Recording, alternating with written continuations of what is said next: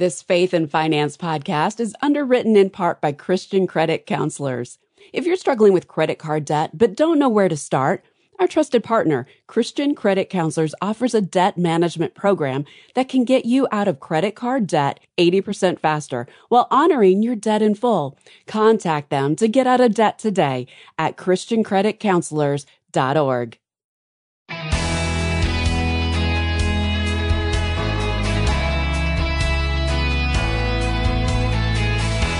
Do you have someone that you can turn to for trusted financial guidance? Would you believe that almost 40% of adults say they don't? Hi, I'm Rob West.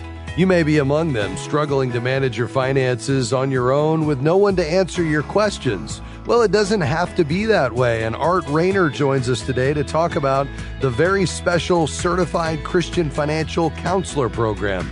Then it's on to your calls at 800 525 7000. That's 800 525 7000. This is Faith and Finance, biblical wisdom for your financial journey. Well, our guest Art Rainer is director of the Institute for Christian Financial Health, which administers the Certified Christian Financial Counselor Program. Art, great to have you back. Rob, it's always a pleasure. Art, why don't we begin by you sharing with our listeners what these special counselors actually do? Yeah, Christian financial counselors help individuals and couples discover and pursue God's design for money. So, practically, Christian financial counselors guide individuals and couples in making wise financial decisions, build sound financial habits, and increase their biblical and financial literacy. Yeah, that's really important. Uh, now, for our listeners today who are wondering whether they need a Christian financial counselor, uh, what would be some of those maybe warning signs or indications that they're ready for one? Yeah, it's a great question. We actually have a list of signs that may indicate you would benefit from a Christian financial counselor, starting with the fact that your finances feel out of control. Your, your yeah. finances feel like one big mess. You know, every month you're just flying by the seat of your pants. There's no direction, only disorganization, and it stresses you out. You yeah. know that something must change. So a Christian financial counselor can help make sense of the mess. They can help you develop financial goals and organize your finances. They can help you know what financial step to take next. Second, you need help creating and maintaining a budget. Now, most of us know that budgeting is a good idea. However, right. many don't know how to craft a reasonable budget or have struggled to stick with one. This is one of the top reasons individuals and couples seek out a Christian financial counselor. A Christian financial counselor educates clients on how to craft a budget and keeps them on track. Third, you are loaded with debt. You know, the Bible says that debt is a burden, and anyone who has carried debt would agree with that. And as time goes on, the burden feels heavier and heavier. And so, a Christian financial counselor will review a client's debt and craft a debt payoff plan. Having this plan in place and providing a regular check in motivates clients to pay off debt more quickly. Mm. Fourth, you are regularly arguing about money with your spouse. This is a big one.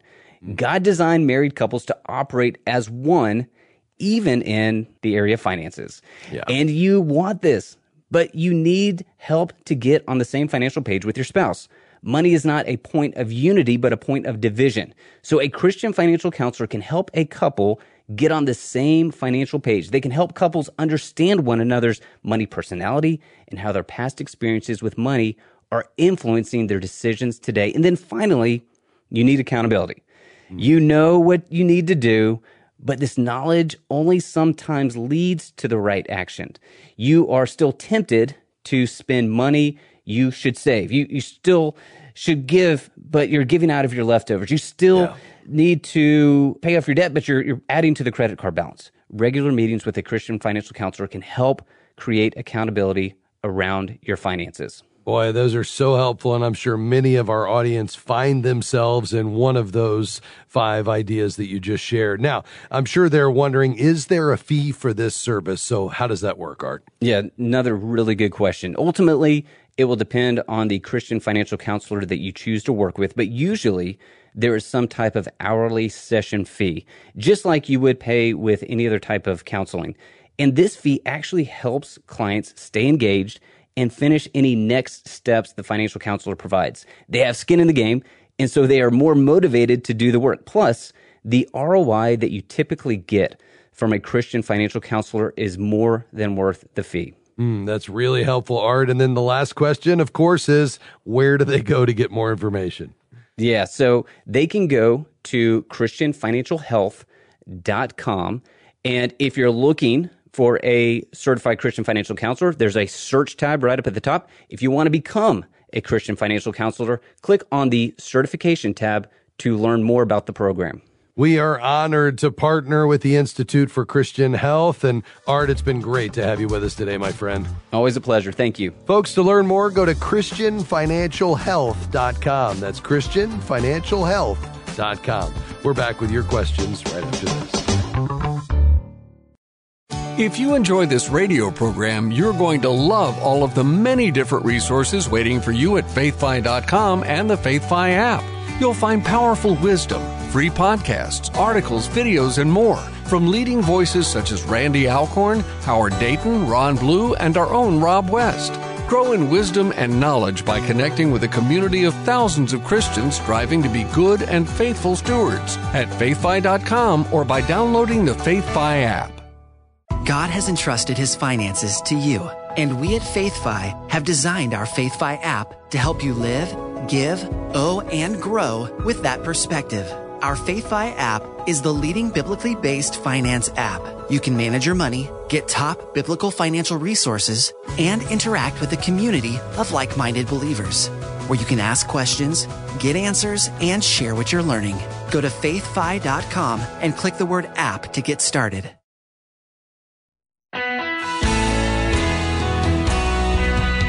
Welcome back to Faith and Finance. I'm Rob West. We're taking your calls and questions today. The lines are filling quickly, but we have a few lines open. If you have a question today, financially speaking, give us a call 800 525 7000. Uh, let's dive in today. We're going to begin in Oxford, Nebraska. Hi, Florence. Go right ahead. Hi, Rob. Uh, my question is uh, my husband and I have term life insurance policies, each uh, $100,000 we're in our 70s, and it's not to leave necessarily, I don't know how to say this, I guess. But the question is, would it be wise to drop mine and pay? We have we are about a hundred thousand dollars in debt. We have two big loans, and I was wondering if it would be wise to drop mine and use that same amount of money towards one of the loans. Yeah.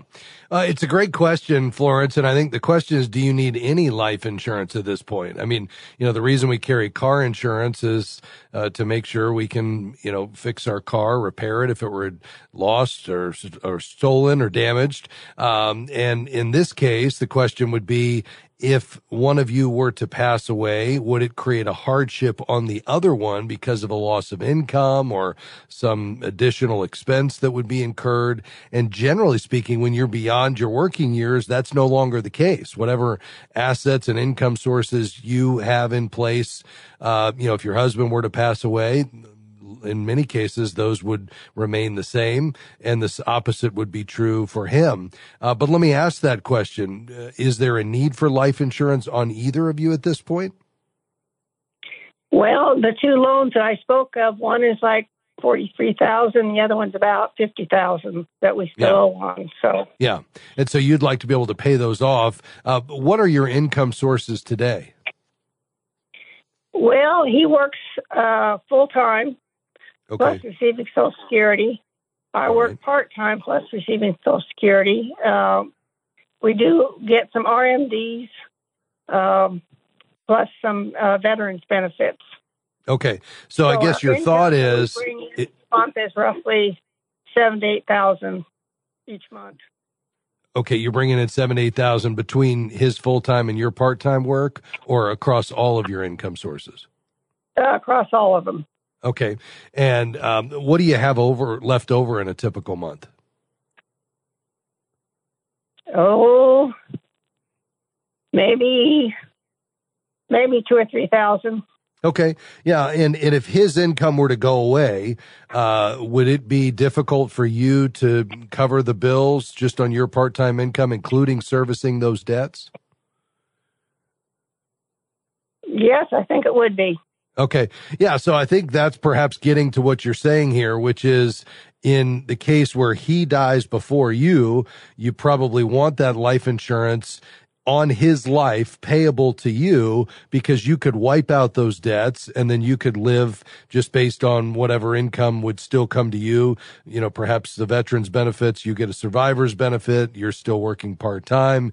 The debt is paid off. Your income is now, you know, the, the monthly need that you have is lower. That would not necessarily need to be the case if you die before him because, uh, you know, you're only working part time. He'd still have his full income plus veterans benefits and could probably continue servicing the debt. Do you think that's true? I believe so, yes.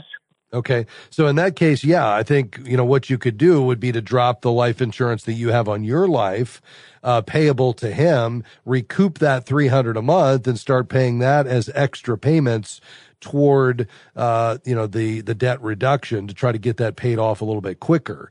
Um, the only thing I might do in advance of that before you let that go is just say you know do the math and make sure that given his you know retirement veterans benefits plus his income that it is in fact enough to cover the bills without anything you know your social security and your part-time work um, even if the debt were still to be around because if we if we drop the life insurance on your life we're not going to be able to pay off the debt. So we just want to make sure he's got enough income you know and and what if 10 years from now he's no longer able to work full time in the debt still hanging around, you know, is that going to put him in a in a difficult spot? Um, if so, then we'd want to keep both hundred thousand dollar policies in place until either the the premium jumps up to where it's no longer it no longer makes sense because it's too expensive, uh, or the debt's paid off. Um, but if you feel like he's got enough income to service the debt and cover his lifestyle needs, um, you know, after your passing, then absolutely, I think you could drop your policy, and that would recoup three hundred a month, and that would give you more to put toward, uh, you know, debt uh, eradication. Does that make sense? Well, yes, it does. Uh, the only thing I had questions about too was my health. I have health issues, and if I was to drop this policy and try to get another one, I I don't think I could. Well, right, and that's why you you wouldn't want to do that. I mean, the, uh, the three hundred a month is this a term policy? Yes. And how how many years do you have left on the term? Oh, I don't know. I forgot to look, Rob. Okay. Yeah, that that would be important because obviously, you know, especially if you have health issues, you don't want to drop this policy if you still need it. So the first question is, do we still need life insurance on your life? Insuring your life with a death benefit payable to him? Uh, if the answer is yes, while this debt is still around, then you'd want to make sure you keep this in force until at least the debt's paid off or uh, the end of the term, whichever comes first. Uh, because when the end of the term comes, that premium's going to jump. Or when the debt's paid off, you certainly don't need it anymore. And by really crunching those numbers, you're going to need to decide is he able to maintain his lifestyle without this death benefit and service the debt both in you know when he's working and when he's no longer working because that you know that time will come at some point. Um, and then i think that will help you decide do we keep this policy and continue to pay the the 300 a month until the end of the term or until the debt's paid off? Or do we let it go and recoup that $3600 a year back into our budget which we could use to pay down debt? So i think you've got a little bit of homework to figure out uh, you know does he have enough income? If if you pass away uh, to service the debt and maintain his lifestyle and look at how long that term continues. And I think that will give you the information you need. Uh, Florence, thank you for your call today. We appreciate it very, very much. Uh, to Chicago. Hi, Michelle. Give us your question and then I'll probably have to answer it on the other side of the break. How can I help? Okay. Thank you for taking my call. Sure. I recently increased my company contributions to 10% in a 401k my company also offers a Roth option. I'm in my mid 50s, don't plan to retire until I'm about 70. Um, just wondering if it would benefit me to put my Roth into, like, the, cut my giving in half and put half of it into the Roth with the company, or to take half and put it into something else outside of the company that would give me more options for diversification. Yeah, good question. You know, we actually just did a pretty thorough look at this topic with Mark Biller. Go to soundmindinvesting.org. You'll find an article that addresses this. What he shared with us on this topic was a study that was done recently by some uh, university researchers that determined based on the uncertainties and the changes in the tax code, it's good to have two buckets, both the tax free and the tax deferred environments, the Roth and the traditional. And so you take your age plus 20 and that's what you put in traditional and put the balance in the Roth. So if you're 50, you'd put 70% into the traditional, 30% into the Roth. Check out that article. I think that'll give you a bit more information and a deeper dive. You'll find it at soundmindinvesting.org. Michelle, thanks for your call today. Well, we need to take a break. This is Faith and Finance. We'll be back after this.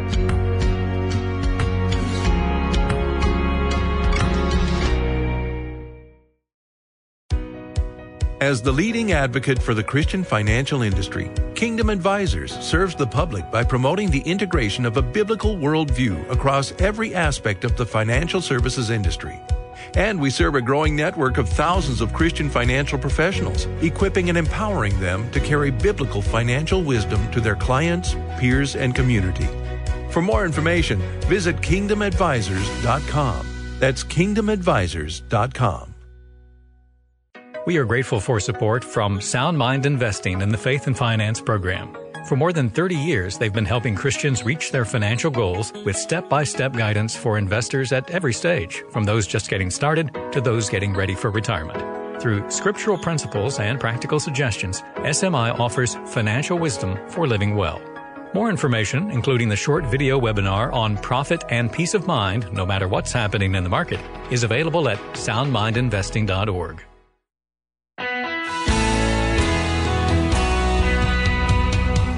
Welcome back to Faith and Finance. I'm Rob West.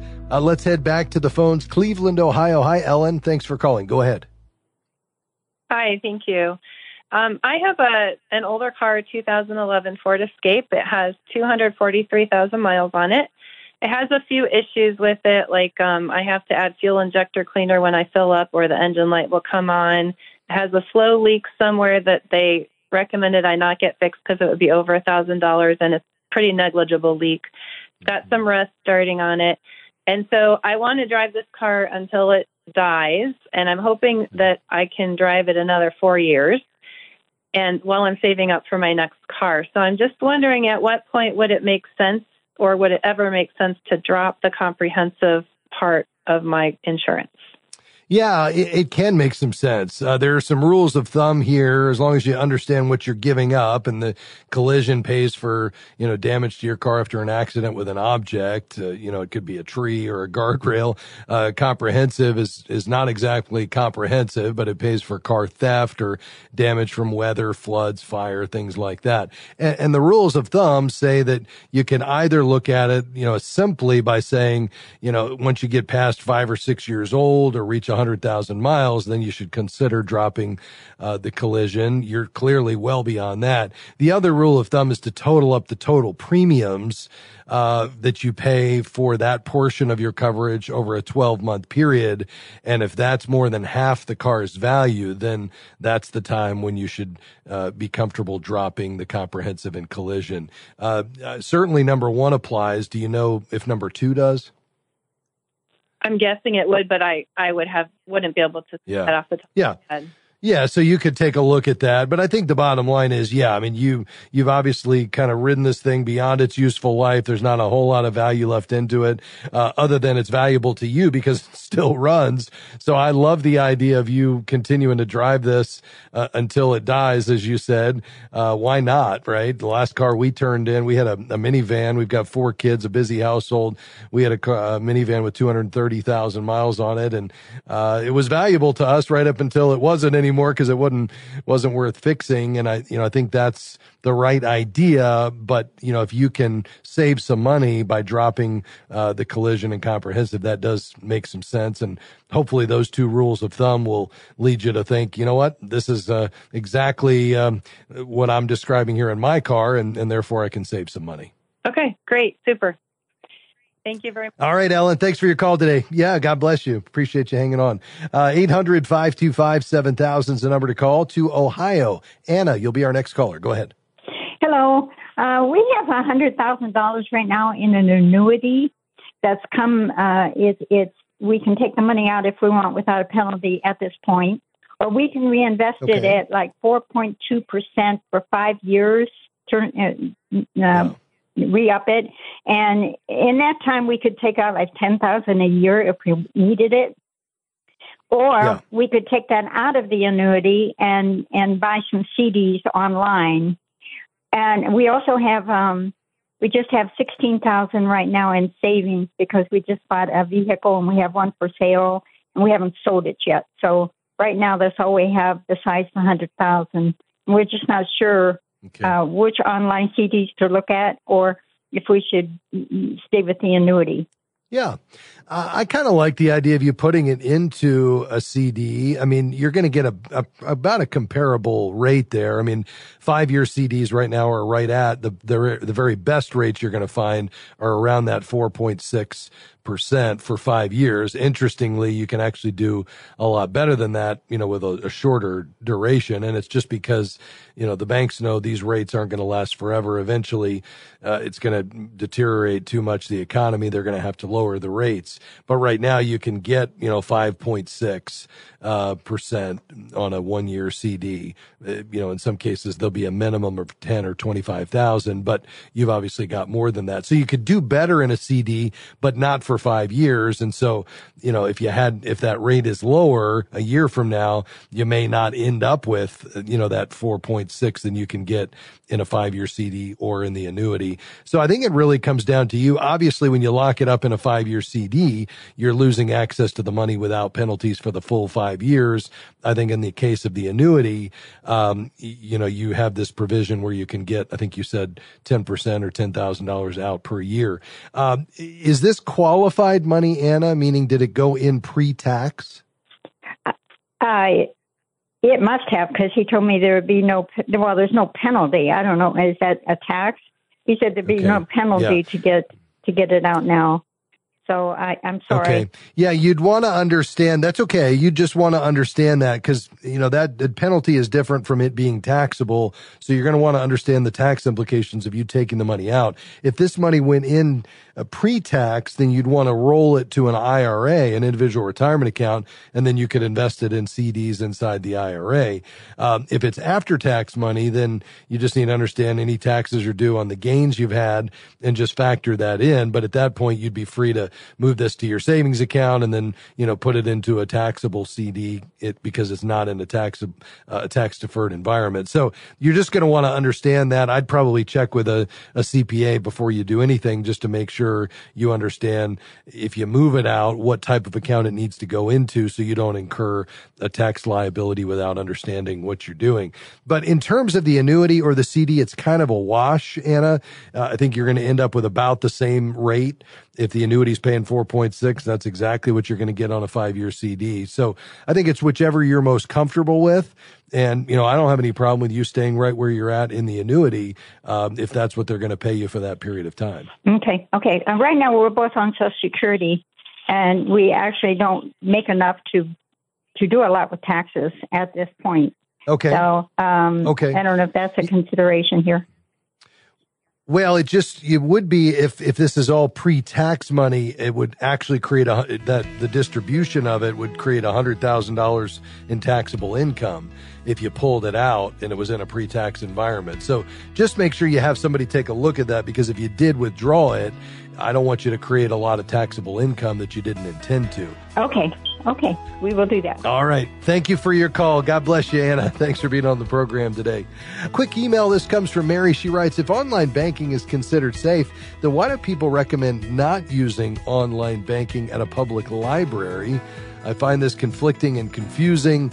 Uh, Mary, I'm not sure what uh, advice you're referring to. Um, perhaps what they're talking about is that you shouldn't do any kind of online financial transactions using a public library's computer or anyone else's Wi-Fi network because that interconnect, internet connection wouldn't be safe and therefore your uh, transactions with your bank wouldn't be safe.